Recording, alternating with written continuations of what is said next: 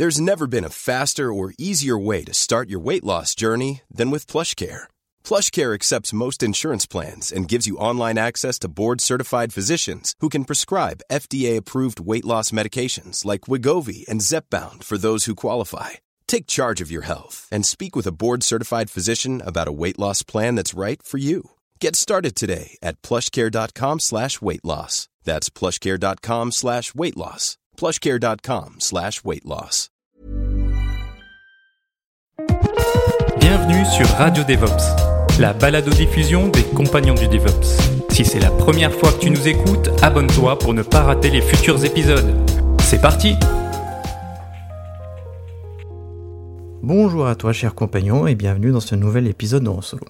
Aujourd'hui on va voir comment est-ce qu'on collabore en équipe et comment est-ce qu'on peut euh, améliorer notre coopération en utilisant les flux de développement Git?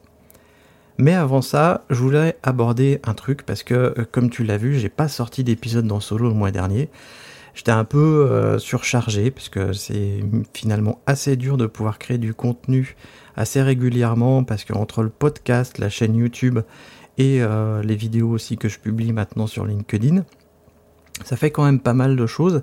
Et euh, comme j'ai en plus de la prestation à faire et euh, que je développe deux SaaS avec euh, mon associé, bah, ça fait quand même pas mal de travail. Et là, on est en train de finaliser la, la bêta, la sortie de la bêta de Frogit, donc ça me prend beaucoup, beaucoup de travail. C'est pour ça que j'ai pas trop pu faire d'épisodes en solo. Et ça m'a un peu déprimé. Mais je vais essayer de me rattraper, de pouvoir réorganiser euh, mon, euh, enfin, de pouvoir me réorganiser pour pouvoir sortir euh, des épisodes régulièrement. Du coup, il va falloir que je fasse moins de montage. J'espère que ça te dérangera pas, mais en, tout cas, c'est la seule solution que je vais avoir pour pouvoir sortir des épisodes régulièrement. L'autre chose que je voudrais aborder aussi, c'est si tu le sais pas, ce podcast il est rediffusé sur YouTube parce que j'ai aussi une chaîne YouTube. tu peux chercher les compagnons du DevOps sur YouTube. Je te mettrai le lien de toute façon en description. Euh, il est toujours en description, mais je te le mettrai en premier. Et du coup, sur la chaîne YouTube, il s'est passé un truc absolument énorme. Il y a la semaine dernière, j'ai vu que la chaîne YouTube a, pris plus de 800 abonnés d'un coup, comme ça, en une journée, 800 abonnés. Je me suis dit, bah, c'est pas possible, qu'est-ce qui se passe? En fait, je me suis aperçu que Corben, il avait partagé la chaîne YouTube des compagnons du DevOps. Et tu connais sûrement Corben et son audience, et bah du coup aujourd'hui on est plus de 1200 sur la chaîne YouTube, ce qui est énorme parce que avant, la semaine dernière, on était 300. Et ben, j'ai pris plus de 900 abonnés sur cette chaîne.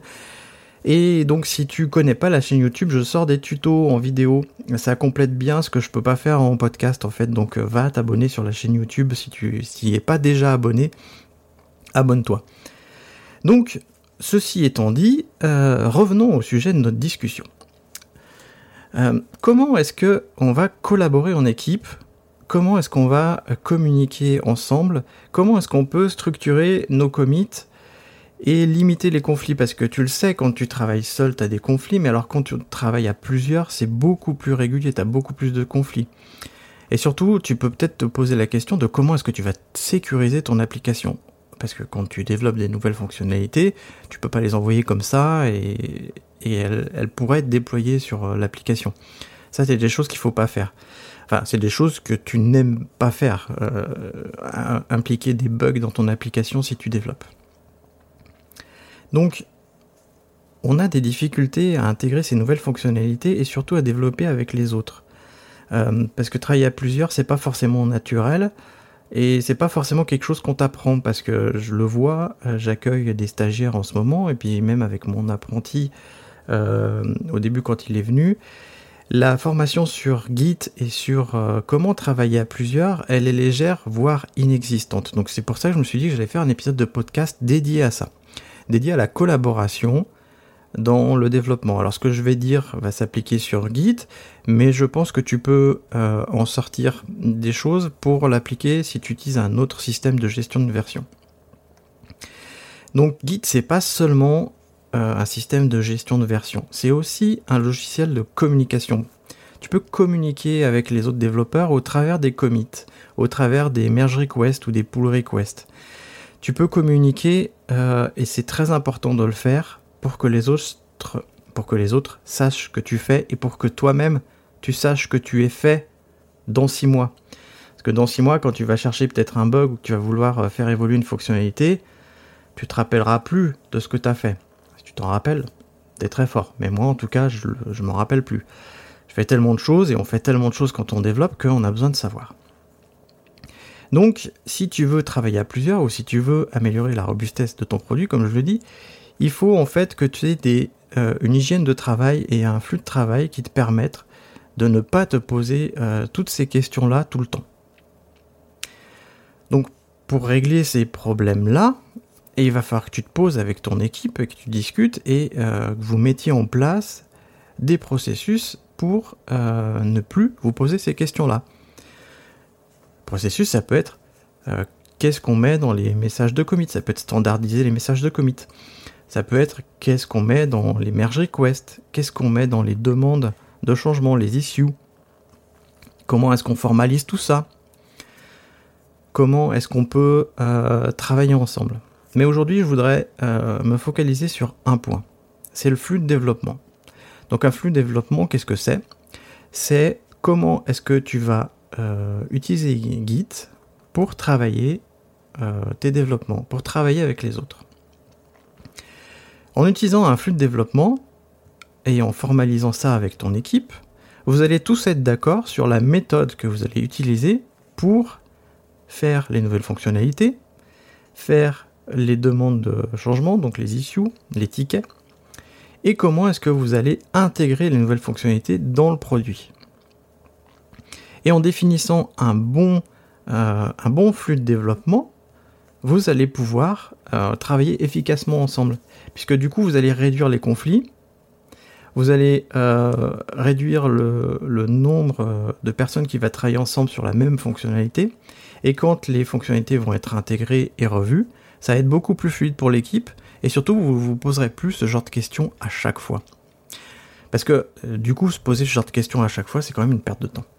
Donc l'idée, c'est de trouver un flux de développement entre vous qui soit efficace. Et ce flux de développement, une fois que vous l'aurez euh, acté, il va falloir le tester et voir s'il vous convient. S'il vous convient, vous allez le garder. Et ça, vous allez pouvoir le documenter dans votre dépôt Git. Ce flux de développement, c'est aussi un flux de travail, c'est une méthode d'organisation. Parce que Git comme je l'ai dit, c'est pas uniquement un gestionnaire de version. C'est aussi quelque chose qui va formaliser le travail entre les développeurs, entre même les ops, puisque nous, les ops du mouvement DevOps, on, crée du code. Euh, et donc ça va être un flux de travail qu'on va tous appliquer et du coup ça va nous permettre euh, de travailler ensemble. C'est un peu comme des règles de code. Si vous les mettez en place, les règles de code, et que vous mettez en place un linter par exemple, tout le monde va coder à peu près de la même manière et vous n'allez pas passer de temps à savoir ce que l'autre personne a fait ou comment elle l'a fait. Juste en décortiquant son code. Bah là c'est pareil. Tout le monde va utiliser le même flux de développement et ce qui va fluidifier votre travail au quotidien avec les autres développeurs et l'équipe. Parce que, comme je l'ai dit, Git, c'est un outil de gestion de version, c'est un outil de coopération, c'est un outil de flux de travail, du coup, et c'est aussi un outil de communication. On parlera de la communication dans un autre podcast où euh, j'aborderai tous les, euh, tous les sujets liés à, au message de comité, ce genre de choses.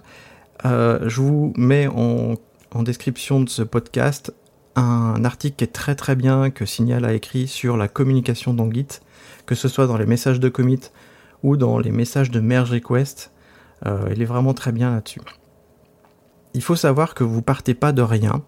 Si vous n'avez pas, si vous avez aucune idée du flux de développement euh, sur lesquels utiliser, vous avez peut-être déjà entendu parler de Gitflow ou ce genre de choses, et eh ben sachez qu'il y a plusieurs flux de développement.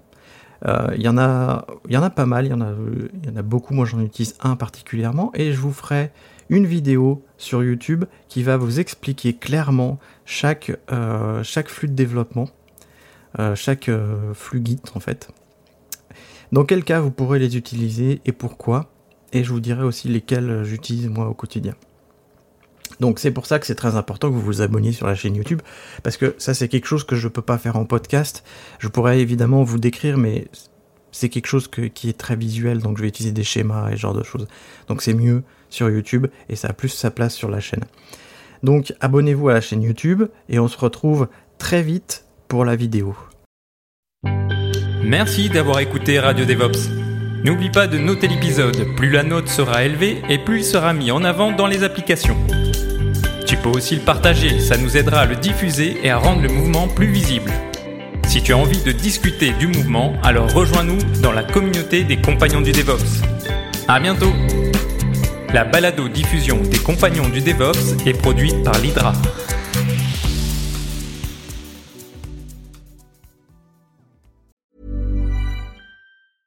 Hi, I'm Daniel, founder of Pretty Litter. Did you know cats tend to hide symptoms of sickness and pain? I learned this the hard way after losing my cat, Gingy. So I created Pretty Litter, a health monitoring litter that helps detect early signs of illness by changing colors, saving you money and potentially your cat's life. Pretty Litter is veterinarian developed, and it's the easiest way to keep tabs on your fur baby's health right at home. Go to prettylitter.com and use code ACAST for 20% off your first order and a free cat toy. Terms and conditions apply. See site for details.